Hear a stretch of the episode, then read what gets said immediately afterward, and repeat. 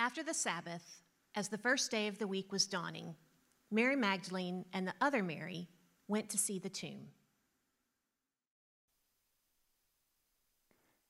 I doubt any of us ever imagined Easter would be like this. We never dreamed it would be a day marked by orders from the government to stay home. We never dreamed it would be a day marked by fear of getting sick. We never dreamed that church buildings across our country would lie empty on the most important Sunday in the church year. This is not the Easter of our dreams. And in some respects, it feels like we're stuck in a place of waiting. We're waiting for the coronavirus to end. We're waiting to get out of our homes. We're waiting to go back to school and work. We're waiting for the day when we can hang out with our friends, travel where we want, and do the things we enjoy. We're waiting and longing for the return of normal life. Today doesn't feel like a normal Easter Sunday. It certainly makes me wish for what we used to have. And there are a lot of things that I miss. I miss worshiping with friends. I miss singing with other people. I miss giving and receiving hugs. I miss taking the family photo in front of the flowered cross. I miss the Easter egg hunts. And I miss gathering with extended family for Easter dinner. A great sense of loss comes with this day. And a great sense of loss also describes the Sunday on which Mary Magdalene and the other Mary came to Jesus' tomb. That Sunday did not feel like a normal Sunday for those two women because they were longing for what they had lost. These women had been part of that group of disciples who followed Jesus for three years. They listened intently to his stories. They learned from his teaching. They witnessed the work of his hands, and they tried to follow his example. When they were around Jesus, they felt something special. They sensed that God was being revealed to them in powerful ways, and they believed that God's kingdom was beginning to take shape on this earth. But when Jesus was arrested, beaten, and crucified, their dreams came crashing down. Their hearts were broken as they stood at a distance and watched his crucifixion. These women saw Jesus in his agony. They watched him suffer and they witnessed him take his last breath. Their spirits were pulled down, and the pain of his death was real to them. And so they were grieving when they came to his tomb. They were also disappointed. Why did Jesus have to die? He led such a good life. He was a ray of hope. And he lived true love, grace, peace, and justice. But all of that seemed to vanish in the blink of an eye. When they came to Jesus' tomb to clean his body and prepare it for burial, they were grieving and they were disappointed and they were wondering if the same fate awaited them. Would they and the other disciples also lose their lives? Or were they better off just going back home and returning to their normal lives, acting like none of this ever happened? Now, their hearts were overwhelmed with grief and overwhelmed with questions. Where was God in all of this? And would God's kingdom ever really take shape? Questions like these weighed them down when they came to Jesus' tomb. And on that fateful Sunday, they were expecting to find death.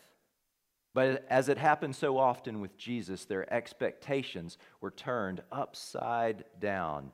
They would soon see that the death of Jesus would not stop the work of God because the inbreaking of God's kingdom cannot be stopped.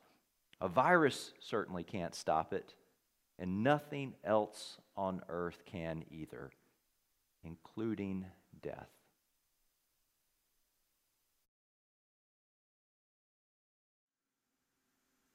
And suddenly there was a great earthquake, for an angel of the Lord descending from heaven came and rolled back the stone and sat on it.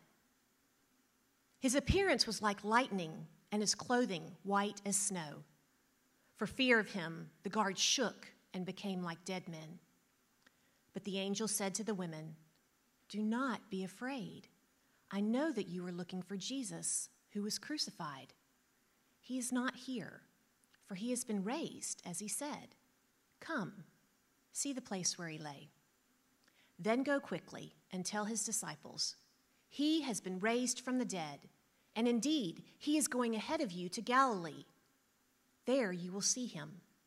This is my message for you. So, one of the ways I think that you can know that you are really hearing or encountering the gospel is if you're hearing something that does not always make a lot of sense. If it doesn't make a lot of sense in human terms, there's a good chance it might be the good news of Jesus Christ. Paul speaks about this often. For example, in 1 Corinthians chapter 1, he writes about how the message of the cross is foolishness to people who are perishing. But that same message for we who are being saved turns out to be the power of God doesn't always make sense in human terms. And the message of verse 5 that we heard in the scripture, it does not make a lot of sense. The angel says, Do not be afraid. That is a message of foolishness. There were plenty of things that those women could have been afraid of that day. There are plenty of things that you and I could be afraid of every single day. Many of you know that one of my favorite quotes comes from a horror writer of the early 20th century named H.P. Lovecraft. And he said that the oldest and strongest emotion of humankind is fear. Now, I love that quote because I think it gets at just what a powerful force fear can be in the lives of so many people. I think for many people, fear might actually be the single greatest motivator in their lives. And the reason that fear is so powerful is because there are just so many things to be afraid of. Every day in our country, 8,000 people die. That's just the normal death rate, not when we're having a pandemic. Right? There's absolutely no guarantee that you or I won't be one of those 8,000 people today. That's something to be afraid of. Every year, about 15% of Americans report that they are victims of crime. That's a pretty high number. Could be you or me this year. That's something to be afraid of. Our financial situation for most of us is probably much more precarious than we would like to admit. It's very easy to lose everything very quickly. And with our limited social safety net in our country, you can find yourself in poverty incredibly quickly. That's something to be afraid of. There are a lot of things to be afraid of, and our society really depends on us being afraid. Negative stories are more compelling than positive stories, so our media counts on us being afraid so that we'll keep listening or keep watching, keep reading. Our politicians need us to be afraid because when we're afraid, we're mobilized to vote against the people or the causes that they want us to vote against. Our politics only works when we have enemies and we have villains. Many of our businesses need us to be afraid because then we'll buy the products or the cures, the protections that they want to sell us. Right? Fear is a powerful force in our society. If suddenly a lot of us just ceased to be afraid and started to live fearless lives, that might bring our society to a halt even faster than this pandemic has. But Paul's words are true. What is real and true in light of the gospel looks like foolishness in the eyes of the world. And what seems so prudent, so thoughtful to the world, turns out to be an absolute waste of time in the light of the gospel. One of the ways that you can recognize God's kingdom breaking in is when someone tells you, Don't be afraid. Do not be afraid. The heart of the gospel is contained in that message of the angel in verse 5, where the angel says, Do not fear. And the reason for that hope follows in verse 6. Jesus is not here, he has been raised, just as he said he would be. This Easter, the promise of the gospel to you is freedom from fear. There is absolutely nothing, nothing at all that you need to be afraid of today. Do you realize that? There is no pandemic that can keep you in fear. There's no politician that can keep you afraid. There is no media personality or pundit that can shackle you with fear unless you choose to allow it. You do not have to live as a slave to fear like everyone else around you may be. Out of the empty tomb of Jesus Christ, where that stone has been rolled away, out of that hole, there comes only hope and freedom from fear. You do not need to be afraid because all of the greatest problems in life have already been settled.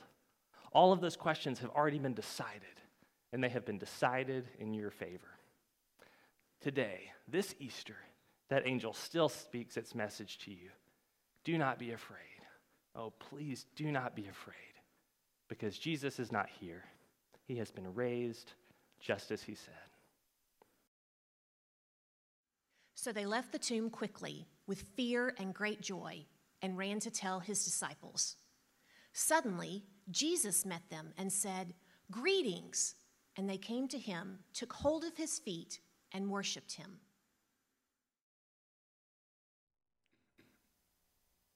Today, I'm, Today, I'm thankful that Jesus doesn't make us come to where He is in order, in order for, for us to experience the power of His resurrection. Instead, Instead Jesus meets us where we are. In our, in our scripture this morning, the women went looking for Jesus where they thought he'd be. But instead, but instead he met, he met them in an unexpected place, at an unexpected time, in an unexpected way. Sounds like today, doesn't it? Any, Any other, year, we get, get up, get dressed, get dressed and, set out and find Jesus where we thought he would be on Easter morning, in a certain, in a certain place, at a certain time, in a certain way. But Jesus, but Jesus isn't, isn't in an empty building at 201 Dixie Trail this morning. You know why? You know why? Because, because we're, not, we're not there. You see, you see Jesus, didn't rise from the grave in order to inhabit empty sanctuaries. He rose from the grave in order to inhabit empty hearts. And when, and when Jesus, Jesus makes a home inside our hearts, we can, we can be, sure of one thing forever. We're, We're no, longer alone. alone. As Jesus, As Jesus reminds us at the very end of the Great Commission. And surely, and surely I am with you always, the very, very end of the age. Death, Death couldn't, shut Jesus up, and our, and our sins, sins couldn't shut him out.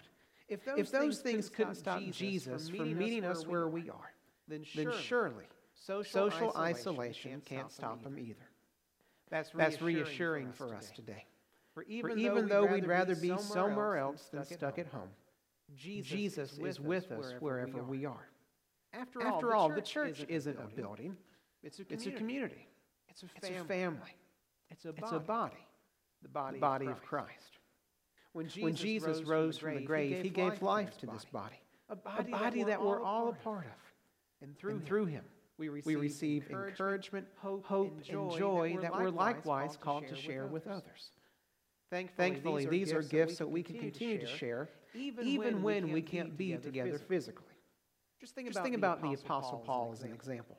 When he, when he couldn't be with people personally, he wrote, he wrote letters. letters. He encouraged them. Most, most importantly, he prayed, he prayed for them.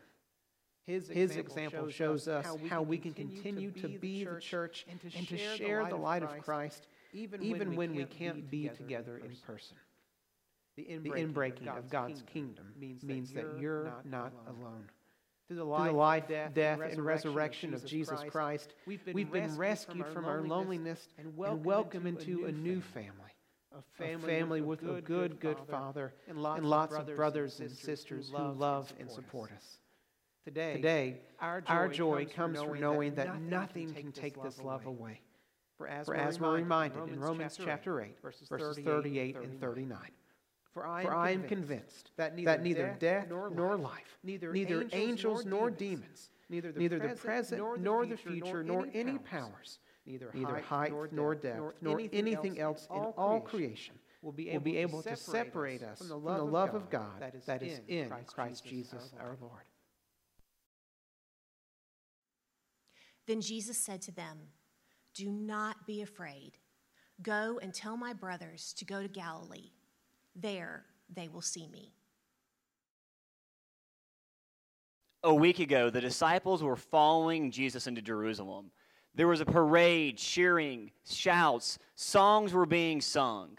God's chosen people, an entire nation, believed that this man, this king, this Messiah, was coming to redeem them to their rightful place as the military power in the world. Memories and stories of old of David, Saul, Solomon, might, wealth, power, riches, and wisdom. God's temple being restored as the capital of all the earth again seemed like it was so close that they could taste it. They remembered the stories they had been told as children and longed to be at that place again without some conquering foreign nation pressing down its oppressive heel on them, telling them what to do, how to be, and when to worship. God's promise to Abraham was coming to be fulfilled. A week later, the story could not be more different. The disciples who had just followed their war general into Jerusalem to recapture the city sat cowering in an upper room. Not to mention that the least one of them had betrayed their own leader. They believed this morning, so many years ago, that death had won. The world had had the final say. They had let the temptation of the serpent trick them into believing that God's promise was of this world, that it would happen in our time, by our terms, and include the riches of the world of gold, silver, money, and power. They believed that God's plan was their plan and therefore had to be answered through their answers. Consumed by fear of what might happen to them, having seen what had happened to their Lord, they sat in their room, unable to move. And then we see Jesus, the Lord, the risen Christ, appear to the women in the garden. Just a small note it was the women who were brave enough to go out and see their Savior that morning. But that's neither here nor there.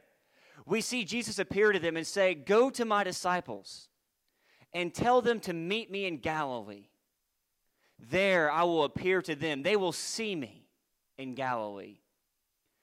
These are some of the most underscored and most significant words in the entire Gospels. They will see me in Galilee. Galilee, the place where it all began, where the parables, the miracles, and the ministry happened for three years. Galilee, where Jesus stood on the shore and called his disciples to leave their nets, step out of their boats, and to follow him. Galilee, where they threw away all the riches of the world, their business, their homes, their families, their wishes, their dreams, all the things that the world told them that they had to have, and laid them down at the feet of a homeless man to go and build the kingdom of God. They left their own kingdoms behind. It was not Jerusalem, the holy city, the capital, where the nation could be restored to worldly prominence that they could see Christ. No. They could only experience the resurrection in Galilee, the land of the Gentiles, where the ministry and miracles happened. It is only there that they could be reminded of the promise of Jesus, that they could be reminded to leave their world and their kingdoms behind. Church, maybe this morning we are just like the disciples, stuck and locked in a room, locked in a room afraid to leave, worried that death has won, that death and sickness has the final say, and that God's kingdom and God's promise has failed. And maybe the message we need to hear this morning is to get up and go to Galilee Get up and remember where it all began to have faith like a child and be reminded of the majesty and awe that we first had when we first met our Savior. Reminded to step out of our boats, let the nets down by the side, and leave and let go of the things that we are holding on into these worlds. Because as we grasp tightly to the world, we will never be able to remember the resurrection of Jesus Christ that happened on this day. We will never be able to get out of the upper room, and we will never be able to let go of the fear that death has won. Because God's promise and God's salvation is not one of this earth, but of the next. And that is the message of Easter that no matter what is happening in the world around us, no sickness, no death, no pandemic, that God's promise is eternal and cannot be challenged. Church, I hope this is a message that we can hear and celebrate and cling on to in these trembling times. As it remembers the promise of Christ, the resurrection, and the empty tomb, let us gather together in one voice, scattered all throughout the city, the state, and the country, and raise up a song of praise because the tomb is empty and the stone has been rolled away.